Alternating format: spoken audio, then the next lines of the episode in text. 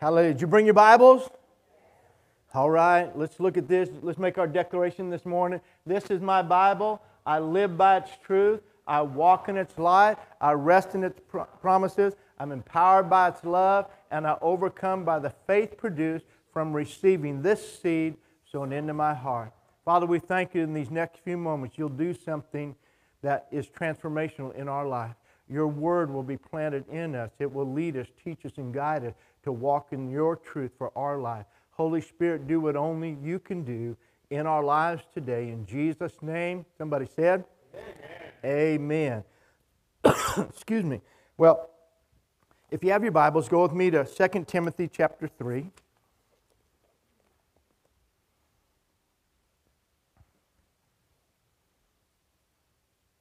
And uh, I was going to announce this too, but let me uh, give this to you as well. Uh, uh, our churches have been coming together in our county, and they've started, we've had two of them so far, of a, the first Friday of the month worship services. And so different churches throughout the community are hosting those, and uh, our worship teams are coming together, congregations are coming together. How many know it's good that we dwell together in unity? And uh, there's just a, there's a phrase that's been turned over my heart. We are better together than we are alone. Amen. God made us to be together. He didn't create us. Man wasn't created to be alone. Everything about our lives is better when we're together. So July 7th, I'll have the information for you next week. We'll have it up in, in the email that goes out this week uh, where the one is on July 7th. And uh, then there's another one on August 4th. We're going to be hosting here at our church. So it's the first Friday. And then on September 7th, it's going to be at Hills Church down in Cameron Park. So uh, they've had one at the Shingle Springs Foursquare. And so Renelle heads that up and she gets uh, members from the different worship teams to come together. So it's all a collaboration. And so Kyle and our team will be connected with them. So we're excited to be able to host that. Amen? And so that's coming up in August. So we're six, eight weeks out on that. So good time. Amen? But also, we don't just want to come to the one that's at our house. Amen. We want to go. So on July 7th, there's one. So a week from this coming Friday. And then uh, also on uh, September 1st. And so they're just trying to do them every the first Friday of every month. Good stuff. Hallelujah. Second Timothy and chapter 3 and beginning verse 14. But as for you, continue in the things which you have learned and been assured of, knowing from whom you have learned them, and that from childhood you have known the Holy Scriptures, which are able to make you wise for salvation through faith, which is in Christ Jesus. All Scripture is given by inspiration of God, and it is profitable for doctrine, for reproof, for correction, and for instruction in righteousness. And here's my phrase that the man of God that the man of God may be complete, thoroughly equipped for every good work. This morning, it might take me two weeks to get through this, but I want to talk to you about being, how to be a man of God. And it doesn't just apply to men, it applies to both men and women. But we're in a day when we truly need men of God. We are living in a culture that is demasculating our society taking masculinity out of our society, stripping manhood of its virtue and that. And we need men of God today. Can you say amen? And so, really, what you're getting, you're getting my Father's Day message today.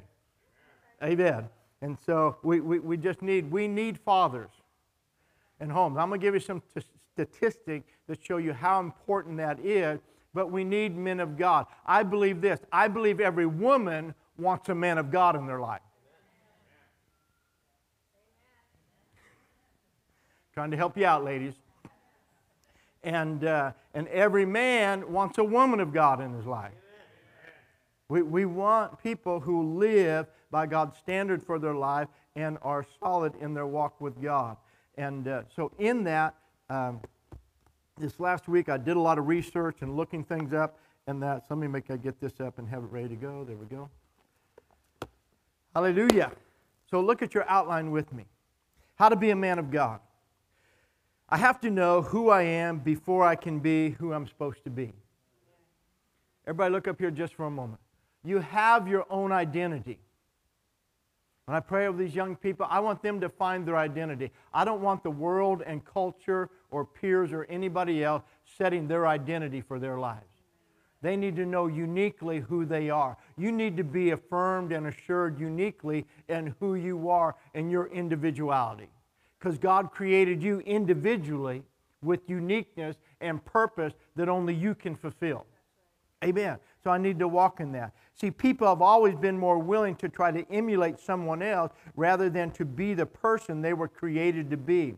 Most of the time, fashions and fads shape our world.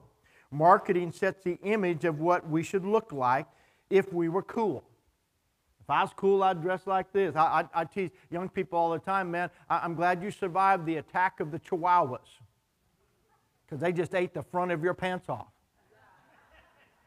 I mean, it's cool, but whatever. But, but that's a fad that's come along. So watch. All of a sudden, somebody starts selling. I'm just using that as an example. I don't care whatever, whatever the style is, but usually we allow that to shape. And we want to be cool. We want to look like we fit in. And, and don't misunderstand what I'm saying. But in all that stuff, I, I want to go and be comfortable in myself. Amen. Find yourself and go with your flow. But watch this. Yet God has created each one of us with our own divine uniqueness. True happiness is only found in being ourselves. You can't be happy being somebody else. Could you say amen? So, what is this? Understand this God has always majored in men, and that's totally a counter culture declaration. You live in the age of equality. If I could just say it like this there's no such thing as true equality. We weren't created to be equal, we were created to be complementary. And when you take away the complementary aspect and try to make it equality, you, you, you create dysfunction. Would you agree? So think about it. And there's always a call for fathers. What's lacking in our culture today and what they're saying today, even going all the way back, I, read a quote by uh, President Barack Obama, and, and he just said, Hey, it, it takes more to be a father than just having a child. Anybody, any man can give birth to a child and, and, and impregnate a young lady, but essentially what he's saying, it takes somebody to be there to take on the responsibility of what you created. But we need fathers, so we'll get here in just a moment. That's probably a bad paraphrase of what he said, but that's all right anyway. so think about it. God needs men for his purpose to be fulfilled in the earth. Your family needs you so it can be all that God ordained it to be. Your church and community needs you so they can be strong and secure. That's us, men. That's why our family, our church, and our community and God need us. God created man on purpose and for purpose. As men, we live our best life when we are living to and for His purpose in our life. Your best life is living for His purpose in your life. And that applies whether you're a man or a woman, but I'm speaking specifically to men this morning. Men are not better than women, they are just different. And that, think about all the different things. When you try to get equality, pe- people are trying to be better or equal to. We're, we're not in this thing to be better or to be equal to. We're in here to add to one another, to complement, to strengthen, to benefit, to complete one another. So men are not better than women, they are different, and their role as men has a significant impact upon the health and spiritual well being of a family. When you take the man out of the home, the family suffers. The church and the community suffer, which is why the enemy of humanity has always worked to strip men of their masculinity. Manhood is not toxic, it is God given. Amen. It's not toxic. We don't, we don't have toxic masculinity. We need men, real men. Amen? Mark Gungor said it. We don't need the wussification of America, is what's taking place. If, and really, if you watch it right now, and, and, you've heard me say it before, I get irritated when all of the commercials and the marketing, you know, just make men sound stupid. We might be slow, ladies, but we're not stupid. We just operate on a different wavelength. We see things differently. We see things you don't see. You see things we don't see. Amen. And so we need one another. We need what we bring together. The church and the community need suffer as well, which is why the enemy tears that down. Every home needs a godly father or a real man of God, not the emasculated version of modern culture. True godly manhood is not toxic, nor is it effeminate. And it is vital to the health and well being of every family and society. The family unit is a father and mother with their combined giftings to properly nurture, protect, and provide for their children together. God designed us to complement, as I said, and complete one another. When God made man, Adam's there in the garden, and God just says, Hey, it's not good for man to be alone. So I will make for him a helpmeet, someone who will come alongside, someone who will be completion. The way God made woman out of man is that he took something out of man. There's things in us. See, you, you want, why don't you think like that? Why don't you act like that? one? Because God took that out of us. And he put it in you. So that when we were rejoined with you, we would be complete. And so you don't have to get frustrated that we don't see that thing that you see, and we don't have to be frustrated because we don't see that thing. Actually, we're thankful. Because we are not wired like you. We can just, I like what Mark Gungor said, we're blessed. We have a nothing box. That's when you look at us and you ask us what we're thinking about, and we say, and you say, How can you think about nothing? It's easy. You just go. What's happening right now? Absolutely nothing. Amen. But don't you have things to do? Don't, don't you need to be thinking about that? No. And so that's why God made you and gave you to us so we would know how to be organized or whatever, however that works. Amen? I'm being silly, but you know what I mean. But God said it's not good for man to be alone. So when He made woman, He made us in the way that when we come together, our uniqueness would once again make us complete. You see, when fathers are taken out of the home and when fatherhood is devalued, there's a void that is created which cannot be replaced. Now, I'm going to say something right now. The passage of Scripture, we've all heard the Scripture train up a child in the way he should go, so that when he is old, he will not depart from it. Why are they educating our children on sexual diversity? Because Scripture works the same for lies as it does for truth. So, what are they wanting to do? They're wanting to train our children up in sexual diversity. What does sexual diversity do? It changes the role of father and a mother. It tells children that, that, that Sally can have two mommies or Billy can have two daddies, and it's the same as having a mother and a father. No, it's not. No, it's not. You, you can't create something in replace of something else and call it the same. Okay? A counterfeit is not the original. Are you doing all right? But that's what's happening in our culture today. And why do we need more and more? Think about this less than 1% of our population is driving the narrative in our nation today. Less than 1% when it comes to transgender and, and, and dealing with those things. Less than 1% is driving the whole narrative of everything and acceptance and tolerance and everything else. So when fathers are taken out of the home and when fatherhood is devalued, there is a void that is created which cannot be replaced. There's not something else that works just as good as a father. There's nothing else that works as good as God's original intent. Nothing works as good as a father. God did not create a substitute for fathers, and we cannot either. So let me just give you a few things this morning and, and just some research that's out there of the effects of fatherlessness upon children. Only 35% of men, and, and I heard this from another pastor, but he said through their research that only 35% of men that believe in God go to church. And part of that is on the church because even with the church, we, we, we have demasculined the church. Amen. And so we, we, church has to get back to a place where men feel comfortable in church and everything just isn't. Anyway, you know what I mean. If the woman goes to church in the family, 17% of the family will go to church.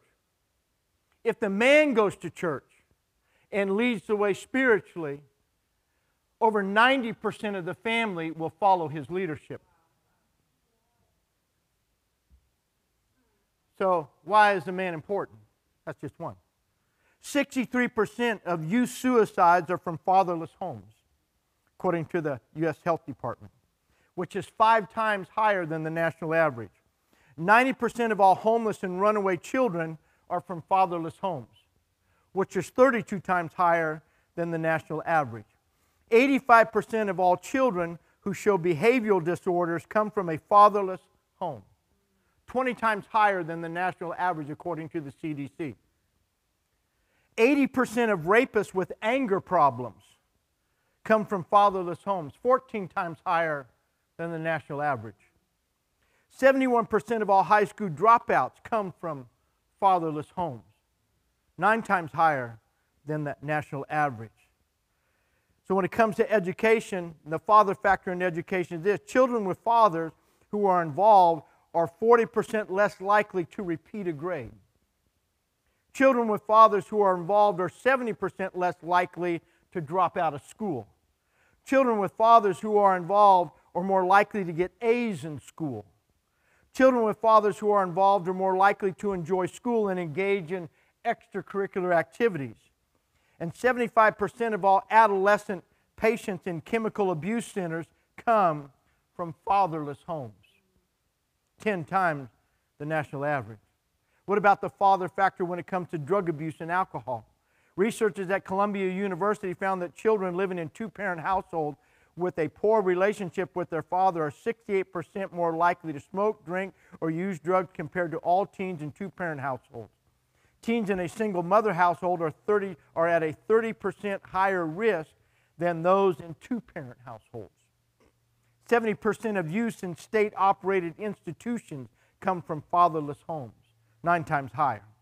85% of all the youth in prison come from fatherless homes, 20 times the average. You hear that? 85% of young people in correctional institutions come from fatherless homes. Think about this. Daughters of single parents without a father are involved 50, are, are 53% more likely to marry as teenagers. 711% more likely to have children as teenagers. 164% more likely to have a premarital birth, and 90%, 92% more likely to get divorced themselves. Adolescent girls raised in a two parent home with involved fathers are significantly less likely to be sexually active than girls raised without involved fathers. 43% of children live without their father. 90% of homeless and runaway children, again, are from a homeless or fatherless home. 71% of teenage pregnancies, uh, pregnant teenagers lack a father. 75% of adolescents, again, repeat that one.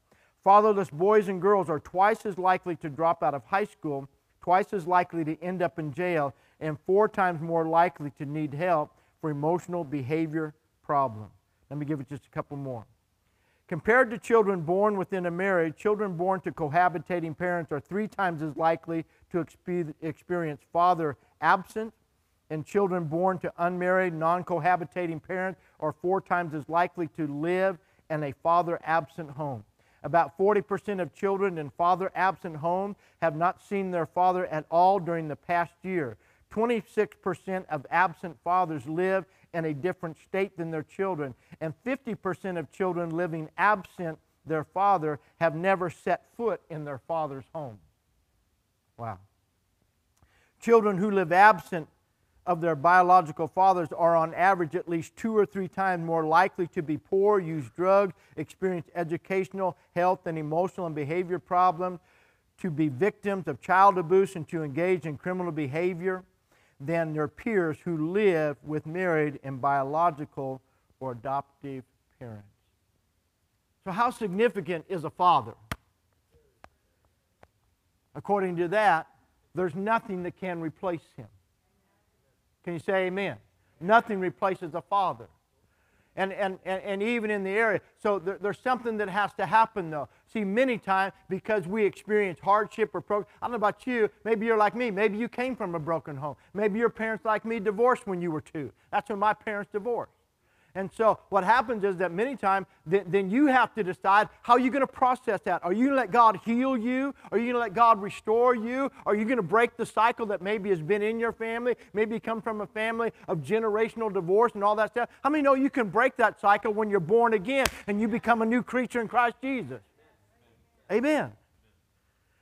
But it doesn't mean that just because we're being godly fathers and we're there. But let me just interject this there. Why is there such a move on our society to take the masculinity away from men, to take fathers out of the home, to declare that replacements are just as good as the original? All of that is because of this. When the father is gone or removed outside, agents, outside agents come in to redefine and reshape the structure of the family and crumble the foundation that homes and lives are built upon. What's happening in America, in America today is we're crumbling the foundation of our homes and the family. Amen? So somewhere somebody has to stand up. So when it comes to being men of God, men, it's our responsibility to take the lead. God called men to lead. And every man is called to be a leader in your own home. Jesus majored in men.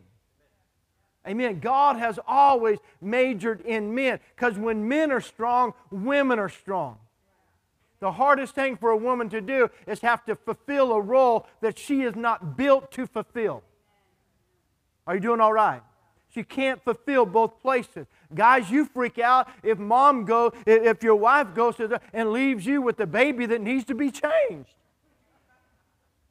or fed or cared for. Come on, how, how, how long are you going to be gone? Amen? So if you're uncoupled just with, if you're uncoupled with a poopy diaper, how do you think she feel when she has to fulfill your role? I'm preaching really good this morning. Hope it helps you before I'm done. Amen? So now watch this. Let's walk through this. Let's just talk about mean men of God. So what does it mean to be a man of God? How do you become a man of God? Amen. Go with me to 2 Corinthians chapter 3. Is this okay this morning? Doesn't matter, you're not going to get anything else. Hallelujah. 2 Corinthians chapter 3. Hallelujah. 2 Corinthians chapter 3, beginning in verse 9. Amen. For if the ministry of condemnation had glory, the ministry of righteousness exceeds much more. For even what was made glorious had no glory in this respect because of the glory that exceeds. For what is passing away was glorious, which remains is much more glorious. Therefore, since we have such hope, we use great boldness to speak, unlike Moses, who put on a veil over his face so that the children of Israel could not look steadily at the end of what was passing, but their minds were hardened, for until the day the same veil remains unlifted in the reading of the Old Testament because the veil is taken away in Christ. But even to this day, when Moses is read, the veil lies on their heart. Nevertheless, when one turns to the Lord, the veil is taken away. Now the Lord is that Spirit, and where the Spirit of the Lord is, is there is liberty. But we all, with unveiled face, beholding as in a mirror the glory of the Lord, are being transformed into the same image from glory to glory as by the Spirit of God. Or, in other words, men of God are constantly being changed. God's will is for your life is that men, that we are constantly growing and we're constantly open to change. We are not looking for how close we can stay to hell and still go to heaven. There's a philosophy in the church that has crept in, and people, you know, I, am just saved enough. We're not called just to be saved enough. We're not called to just say, say you know what, I, am like, I'm like two miles outside of hell. I'm cool. No, we're, we're called to keep pressing and allowing this transformation to take place in our lives. But we're living to see how far we can leave hell behind. Moses went up to the mountain to be with God. Aaron stayed in the valley with the people. What happened when Aaron stayed in the valley? If you know your Bible, Moses is up communing with God. Aaron stayed in the valley, and the people came began to murmur and say, Hey, Moses brought it out here. We didn't have enough to eat. We didn't have to do that. Besides that, he wants to do that. Here's all of our jewelry. Make us a golden calf again, and we'll worship a God, and we'll go back to Egypt. And Aaron got sucked in to the desires of the people. And so, as men, that means you can't, as a man of God, if you want to be a man of God, you can't always live in the valley with the people. You have to have times where you're hungry for the presence of God and you want to send to where He is. For men of God, we have to follow the pattern of Enoch. Enoch, as his day, chose to be a man who stood out. What did he do? He walked with God until he was no more. He walked with God, and God came and received him. Actually, Enoch gives us our first rapture in the Bible. Life is not life until I'm released from the old. Man, I'm not living until you're released from the old. I'm not just getting saved and then living in my old lifestyle and then coming to church on Sunday and acknowledging God. We're released from the old. See, many times men are raised but not released. And too many times people live bound by the grave clothes of the old man. How remember when Jesus raised Lazarus from the dead? He said, Lazarus, come forth, and Lazarus.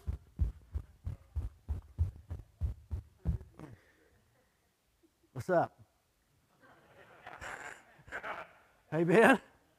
And he hops out, and Jesus says, Release him, remove the grave clothes. But see, we don't want to just be happy getting to the front of the tomb and, like, I'm cool. No, you're still bound with the grave clothes of death. You're bound in the old. We want to break through, get rid of the old grave clothes, the old life. We want to live a brand new life. Can you say amen? Too many men stand bound at the door of liberty, but God wants us raised, released, and renewed with a new perspective. That's what Romans 12, Ephesians 4, Colossians 3 are all about. Put off the old man, put on the new man, renew your mind. Amen? Get this renew means to change your mind, your conduct, and your lifestyle.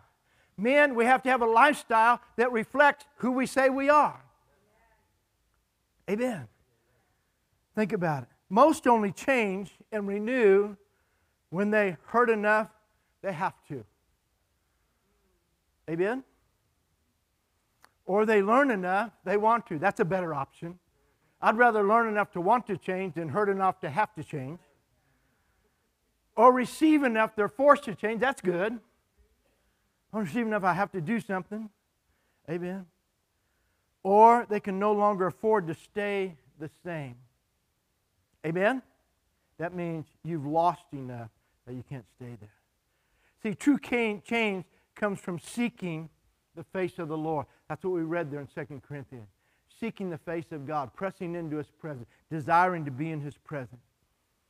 We, we cannot seek Him and behold Him without being changed by Him. Men, look up here. You can never press into the presence of God and stay the same. I can't press into His presence and stay the same. Something changes every time. Every time I get into His presence, every time I press into Him, He begins working on me for my good. He begins working on me to help me be better at who He created me to be. Could you say amen? So we can't stay the same in that area. But watch this seeking takes time, even years. Even years. I must desire more than just a casual glance of him. I was in a pastor's meeting this Wednesday of this week with Pastor Dick Brunell, and they did this thing. And there's a pastor, uh, uh, I can't to remember his name, uh, Marcus, I'm trying to remember his name. He pastored Seven Hills Church back east and uh, back in the Midwest. But, but as we were having the conversation, they were asking him some questions, and he says, uh, Well, I have this message that I preach called King in a Week king in a week. And, uh, or actually, king in a day. And it's based around the life of Saul. And how many know that didn't turn out well? Because Saul went from being on donkey patrol, looking for his dad's donkeys, to the next day being anointed king. But how many know donkey patrol to king are two different jobs? And you don't learn how to be a king on donkey patrol. And if you're on donkey patrol, you might, might be because you don't have the giftings to be. But see, in our culture today, that's what we want. We want instant promotion without character development. And if God isn't working instantly in my life, then I want to move on to something else that will. And usually, instant gratification doesn't bring satisfaction. it has a time period to it. So I must desire more than just a casual glance of him. God will always reveal himself to those who are willing to make the climb and to expose themselves to him. I mean, know Moses had to go up the mountain? I mean, know John the Baptist spent years in the wilderness with God? Jesus went into the wilderness for 40 days over and over. Paul said, I went to the backside of the desert for three years. After Paul got saved, had the Damascus Road encounter with God, he still went to the backside of the desert and spent that time alone with God and in the presence of God and let God do a renewal in his life before he came back on the scene. Amen? And so, to be developed into who God's created to be as men and as women of God, it is so important that we invest the time. God will always reveal himself to those who are willing to make the climb to expose himself to him. What happens there? This is the place of no excuse, no escape, and only change. Amen. But what if we could trust the one who made us to really make us who he created us to be? To really make me a man of God.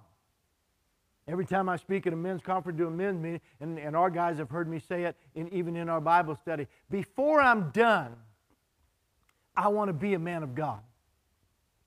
Before my life is done, I want to be a man of God. And Paul said it like this Paul, the Apostle Paul in Philippians 3 says, I do not count myself to have arrived.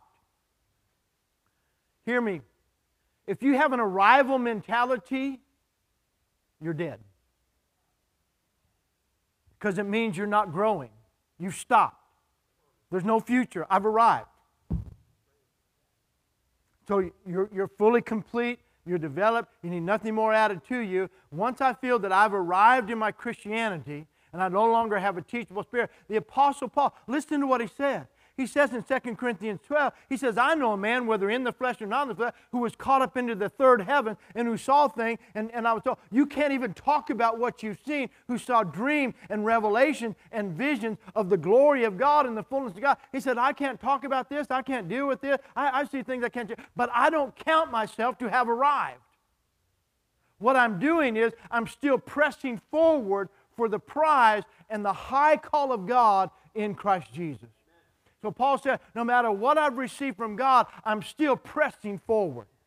And then he goes on to say this. He said, follow me, and as, let as many as us as are perfect keep pressing in. Amen? And perfect means just mature. So, maturity, if I'm mature in my Christian walk, I want to keep pressing. I want to keep growing. I don't want to be satisfied. I want to be the man of God that God created and ordained me to be. Can you say amen this morning? Secondly, watch this men of God are men who have made Jesus the absolute Lord of their lives. Lordship, not a popular topic. That's why most people don't preach on it. Because you know what lordship requires? Obedience and submission. Amen. In fact, I was thinking about driving the other day, and I, and I just was thinking about ministry and doing ministry and stuff. And even people say, well, you know, how come you guys receive offerings? Why does the church do this? And uh, I was talking to a pastor this week, and I said, you know, what are the three key elements of ministry? Let me ask you. For, for any ministry to happen, what three elements have to be there? What, what are the three key elements for ministry to take place? Anybody want to take a stab? Huh? Finances and what? Spirit filled. Okay. Spirit filled finances. Oh, yeah. Okay. Yeah. Huh? Knowing God, hearing His voice, being in agreement. Okay. Yeah. Damien? Vision, people, finances. That's close, really close.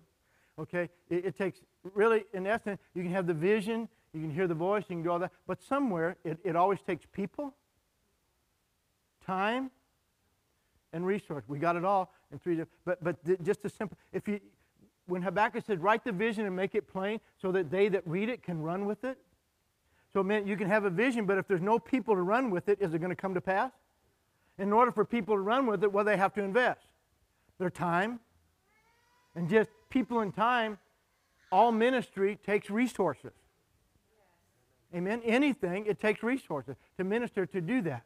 And, so, for, for us to keep growing and keep growing, maturity says, lordship says, that's what it says. Lord, I'm your man.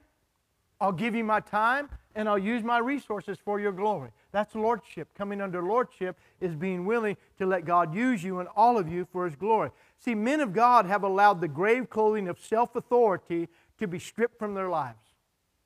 Paul says this I'm crucified with Christ, yet nevertheless I live.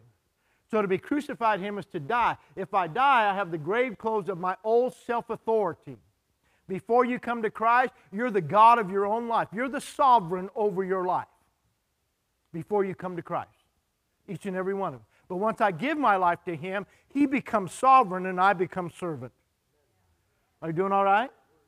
But it's what's really hard is to give up all of our sovereignty to God. Amen. And just like Eli was saying, especially when it comes to finance and believing God will work through us, He'll bless us and do all this stuff. I'm thankful. You know, Pastor Stu handles all of our finances because I'm not good at that. Some of the men said. And then on the other side, some women aren't good with money. And the man's probably the better administrator. So in, in the, see, look at, oh man, there's so much we could say on that. Um, in, in, in, but finding, look at finding each other's gifting and releasing them to do their gift. Amen? Because for too long, there are men who thought, I'm the head of my house and I rule everything. Well, Bubba, you're not good at everything. You need some help in some areas. That's why God gave you a help me somebody to come alongside and complete you. So learning how to release that. So we release that all to her. So as we're going through this situation this week and all this, and, and I've been talking about for several years about upgrading our trailer, and then as I get down and, and I have my, you've heard me talk about, I have my she money over here. Some of you men know what I'm talking about. My she money over here, that's money that she doesn't know I have it. She ain't getting none of it. Amen. Which isn't true but makes me feel better if I think I have that. But in that, so but but I have money that I've been saving from other things I do, and, and you guys bless me with the birthday offering. I speak somewhere. That all goes into a separate savings account. But she gets my paycheck. I don't get paid. Janet just gives my check to her. I, I think I worked. But she gets paid, which is good. And so she handles all the finances, take care of that. She budgets, she saves for everything. We're doing all this stuff. So as we're getting ready to replace our trailer, this week through all that stuff that would happen. Uh, the way I dealt with my wheel bearing thing, as I said, I bought four new tra- tires with something on top of it. So we started looking for a used trailer and finding one in that, but find it. Then we come down negotiating the price. I say, well, I, I, I got this much she money over here that I could bring over here and put in here and stuff. We could add this stuff together. so I said, you have all the books. How much do you have? She goes, well, we could do this. We have this, this. I go, wow, that's awesome. And so we were able, so because of that, but look at, we are tithers, we are givers. And even by giving over all these years, and if you properly handle your finances, over time, you're able to save and you save for specific things. Amen? And so as a result, so then we're able to go and actually pay cash to upgrade our trailer. Are you listening to me? And so it's so important to understand, but trusting God, whether it's with your finance or you think, well, if I honor God with tithing and giving, then I'll never have savings. I won't have that. No, God said He will bless you. Blessing is upon comes in obedience of giving and giving your time. People say, I don't have time to serve God. People who don't have time to serve God don't have time to do life because you're being pulled in so many directions for time. You're not budgeting your time and you're not honoring God in your time with your life. People say, Well, how do you stay so young? Because I give God my life so He makes sure I stay young. Amen. If, if, this, if, this, if this is His life, are you listening to me? Listen to me, man. If my life is His life, how many know God takes care of His stuff? Amen. When we were looking for our trailer, we're driving all around, and, and, and I looked at almost every used trailer in Sacramento this week. And I, this is what I came across. People don't take care of their stuff. They, they were trash. And then these places they're selling them said, You're asking a lot of money for trash. Amen? And so the Lord led us to a perfect place. We got a great deal on, on, on, a 2019 trailer and all that stuff. But out of all that we looked at, it was amazing the percentage of those that were taken care of. I'm just saying that if you value something, you take care of it. But look, how many know God takes care of everything that He owns? I hope I'm helping you this morning. If God owns my life, whose responsibility is it? If I give my life to Him, He makes sure that I stay strong, I stay healthy, because He needs me to work at accomplishing His purpose. And so He keeps you in condition to fulfill His purpose through your life. Are you getting this this morning? Amen.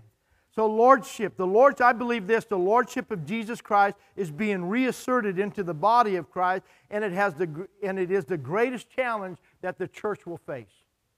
Submitting to the Lordship of Christ.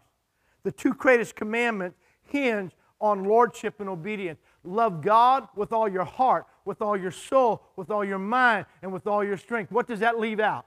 Nothing. And love your neighbor as yourself. How many know that's hard to live under that? But William Booth said this He says, God had all of me that there was to have. He had all of me that there was to have. See, it works in your life with God. Men, this is the same way. All you men, look up here. If you're married and your wife doesn't have all of you, if you haven't completely given yourself to your spouse, your marriage will have trouble. Because the part you hold back for yourself will always be a conflict it will always create a conflict in your relationship. The only way you can have fullness of life is to sow all of yourself into that relationship and believe that what you receive in resurrection is better than what you're trying to hold on to. Amen. Same thing for the woman. Whatever you're not sowing, whatever you're holding back, those hold back areas always create a problem, whether it's in marriage or whether it's in your relationship with God. What you don't completely sow of your life, what you hold on to of your old life in God, is what always rises up and creates your hiccup in your walk with Him. Amen. So William Booth said he had all of me. Robert M'Cheyne said this. He says, There's nothing that you will possibly need but that you will find in Him. Come on, He has everything I need. Amen? He has everything I need.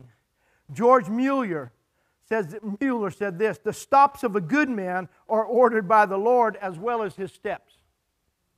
Let me just go back and say this. See, I, have learned to wait for agreement with my wife, and I'm just using our personal life as an illustration because we all have personal life issues. So I'd rather, it's safer if I talk about mine than yours. How do you know that? Um, anyway, so in dealing with this, so I've learned to wait and be content. So for several years, I've been saying, honey, we should think about upgrading our trailer. Our grandkids are getting bigger. We need to take the little ones along, all this stuff. And so, nope. I said, okay, I'm a patient man. And this is the way I see this last weekend. She's probably watching. We'll have a conversation. Hi, honey, I love you. I'll talk when we get home. Amen. But as, as I'm watching this the whole, this whole week, the way everything transpired from that day, hanging out together, I mean, everything. So we end up, we're on the side of the road, all these things happen. And then when we take our trailer to get in, the guy's thinking this may take four to six weeks for the repair to take place, for the, the hub and everything, and the wheel and the spindle, the axle, all this stuff. Oh man, we got a camping trip coming up, doing this stuff. And so I go home and say, honey, this is what they say. This might be the perfect time for us to think about upgrading and doing that stuff. We wait, so we just started looking and doing that. And so all the other run around I had to do. And then God just kept leading us, directing us all the way until, and actually found a perfect trailer for us. It just was awesome. So all the other time, when you try to make it, when you wait for the timing of God, when you're willing to take the stop instead of forcing or pushing the issue that create frictions in your life, you just wait. So we had the peace of God through this whole week. God let us in. We had favor every step of the way with things we were doing, even to the place we found it, and, and, and there, the, the, the hide-a-bed sofa thing in there. So Gigi goes with us, and so for Grandma to be there and stuff. So to have that there, it was kind of messed up and that, so we wanted to replace that. So we go to Camping World. The only one that fits there and works for what we want and need to do, they have one left. So we would have picked that up, the last one that they had there. All the other ones wouldn't fit, had a bunch of them, but the one that would only fit for us where it was, they had one left. We're able to get that. We got a discount. I mean, just God's good. He's good. So what I'm saying, when you wait for things, in other words, if you take what George Mueller is, man, it's called delayed gratification. Men have a hard time waiting for delayed gratification. Amen. So the worship team will come back. Let me give you these last couple points here. And that's this. If I'm a man of God, then I know God.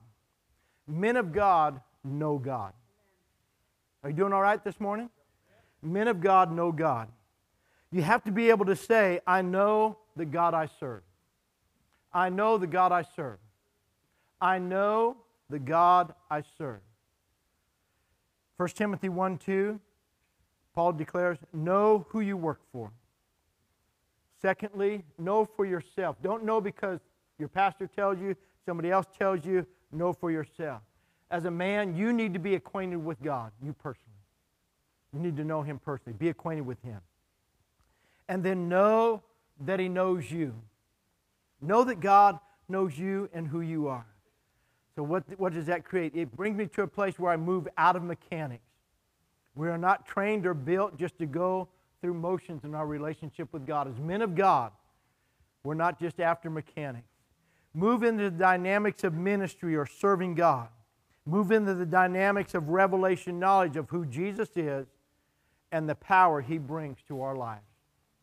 Amen. Next week we'll finish the last three. Stand with me if you would.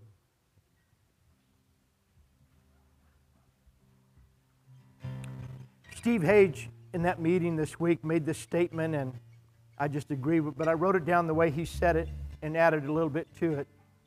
And he said this When you say yes to God and give yourself to Him with no other option but to live for Him and serve Him for the rest of your life, you lay the foundation of a life of faith that will not be shaken by the adversities that arise before you. And you begin the journey to becoming a man of God. But to be a man of God, it means to say yes to God with no reservation. The God, I'm all in. I'm going to serve you. I'm going to acknowledge you. I'm willing to climb up in that mountain and press into your presence, God. I'm willing to do what it takes to separate. I want the grave clothes of my old self authority stripped off my life in that area. I just want to be a man of God. I want to be the man that you need. Listen to me today, church. God needs men in this day, in this hour. God needs men of God, men of courage, men of character. Standing up. This is the greatest day for God raising up men. If we are living in the last days, then the last days calls for great courage, great uh, uh, righteousness in men of God, and, and great fortitude in the Spirit to be able to stand in a time of great opposition. Amen. So this one, I, I wonder if there's any men in the house that just want to say completely yes to God. I mean, you're not stuck. You're not in a place where you have arrived, but you say, God, today I'm going to declare that I'm going to press forward from where I am. You're going to say, Thank you for everything I've had. I'm grateful for all that you've done in my life. I'm grateful for where you brought me to. But as of yet, I have not arrived. And I'm hungry to see what you have for me. I want to press forward into that high call. Maybe you're here as a father. I had to press through. I, I, we tell our grandkids all the time, we, Sue and I didn't have grandparents that invested in our life, that showed showed up at our activities, that took us places, that, that did vacations with us. But we purpose that that's the kind of grandparents we're going to be. We didn't have parents that were invested in our life. Unfortunately, our children grew up in, in, in a complete home. And that. Sean, uh, unfortunately, you heard me. I've had to apologize for him for that brokenness in our life. But God's given us forgiveness and restoration. Amen? And so in those areas, but you have to determine what are you going to be. I can't look back and blame it on my past. I can't blame it on the brokenness or the dysfunctionality of my past. I have to determine, hey, I'm a man of God. And I determine, and God has set my core, and God has given me my identity. My identity isn't shaped by the failure of my father, my grandfathers, other generations. My identity is who I am in Christ. And that's where I'm going to live. So if you're here today and you're a man and you want to say, God, I'm thankful for where you brought me to, but I'm going to keep pressing for that high call, I want you to come join me right up here. We're going to pray.